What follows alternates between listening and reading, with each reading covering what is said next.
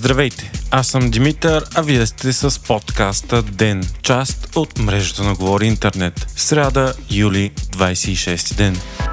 Управляващите приеха пет основни приоритета, които трябва да задържат ротационното правителство до края на декември 2024 година. Те са приети до края на предстоящия 9-месечен кабинет с премьер Мария Габриел от ГЕРБ. Петте приоритета са приемане на България в Шенген до края на 23-та, приемане на еврото до 1 януари 25-та, овладяване на инфлацията, изпълнение на реформите и проектите от плана за възстановяване след COVID на Европейския съюз, както и подобряване на ефективността и прозрачността на управлението на общинските проекти. След множество спорове и спешна лидерска среща днес, ГЕРБ, СДС и ППДБ окончателно се разбраха за бюджета за 2023 година. Това съобщиха заедно пред журналисти в Народното събрание Кирил Петков, Христо Иванов и Бойко Борисов. До срещата се стигна след като вчера след 11 часа заседание ресорната комисия на Народното събрание прие бюджета на второ четене, но отхвърли мерките за засилване на данъчния контрол, искани от финансовия министър Асен Василев, които целят да гарантират част от приходите. По време на заседанието бяха направени редица промени, които увеличават разходите, но бяха отхвърлени такива, които целяха да се увеличат приходите чрез повишаване на събираемостта на ДДС-то. Част от тези мерки са задължението за платите на фирмите над 50 души да бъдат изплащани само по банков път, включително в целия ресторантьорски бранш, а ако клиентите не получават касова бележка от ресторанта, да имат право да не си заплатят сметката. Промените на проекта на Василев бяха подкрепени от ГЕРБ, ИТАНА и Възраждане. Това обаче доведе до голямо недоволство страна на финансовия министр, който заяви, че вече не подкрепя бюджета в този му вид. А Тошко Иранов дори му предложи да се подаде оставката. След спешна среща днес обаче, много от предложенията на Василев все пак бяха прияти, като е имало корекция само за това фирмите са задължени да плащат по банка, ако имат не над 50, а над 100 служители. Стана ясно, че политическите сили са се договорили за избора на един от най-важните постове в държавата за председател на Сметната палата. За сега по всичко изглежда, че ГЕРБ ще вземе Сметната палата и БНБ с подуправители от ППДБ и ДПС, а ППДБ ще поемат здравната каса.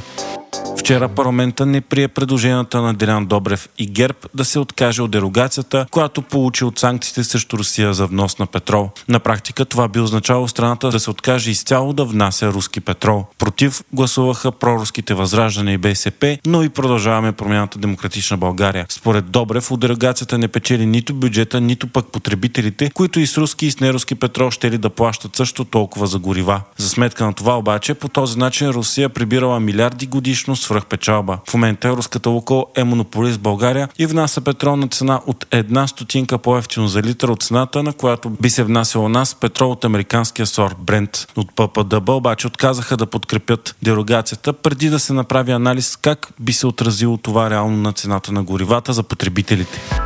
Президентът Румен Радев се изказа остро по предложението за промени в Конституцията, като го нарече юридически неграмотно и политическо порочно. Това не е изненадващо предвид факта, че промените предвиждат да се махне почти цялата реална власт от президентската институция, лишавайки Радев и бъдещите му наследници от възможността да назначават хора на важни длъжности, както и да назначават служебни кабинети. От ГЕРБ и ДПС подкрепят това, както и голяма част от съдебните реформи по предложение на продължаваме промяната Демократична България България. От проекта обаче почти със сигурност ще отпадне ограничението на кметските мандати до два поредни, защото и ГЕРБ и ДПС са против. Коментира се и промяна на националният празник от 3 март на 24 май.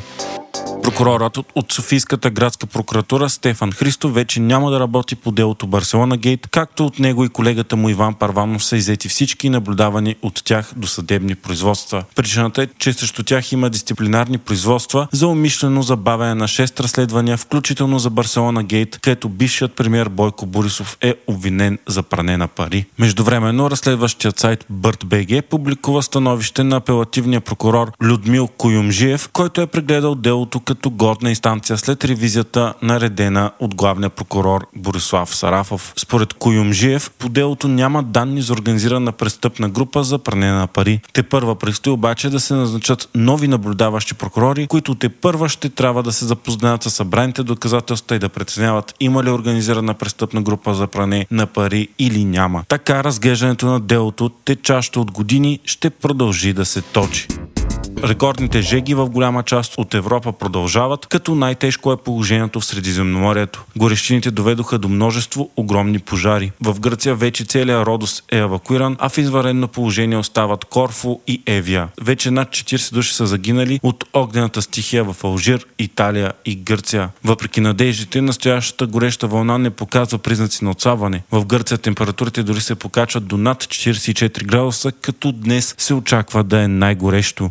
Хиляди хора се евакуират и от Сицилия. Италия е разкъсвана наполовина от екстремни температури и наполовина от проливни дъждове и големи бури, като в Катания са измерени 47,6 градуса. Положението обаче е най-тежко в Алжир, където са загинали 34 души, а най-тежко ударния район там е крайбрежния Беджая. Температурите в страната са достигнали до 50 градуса, а 8000 пожарникари се борят с огъня. Заради силните ветрове пожарите са достигнали и Тунис. Сериозни огнища има и в Харватия и Португалия. Вие слушахте подкаста Ден, част от мрежата на Говори Интернет. Епизодът подготвих аз, Димитър Панайотов, а аудиомонтажът направи Антон Велев.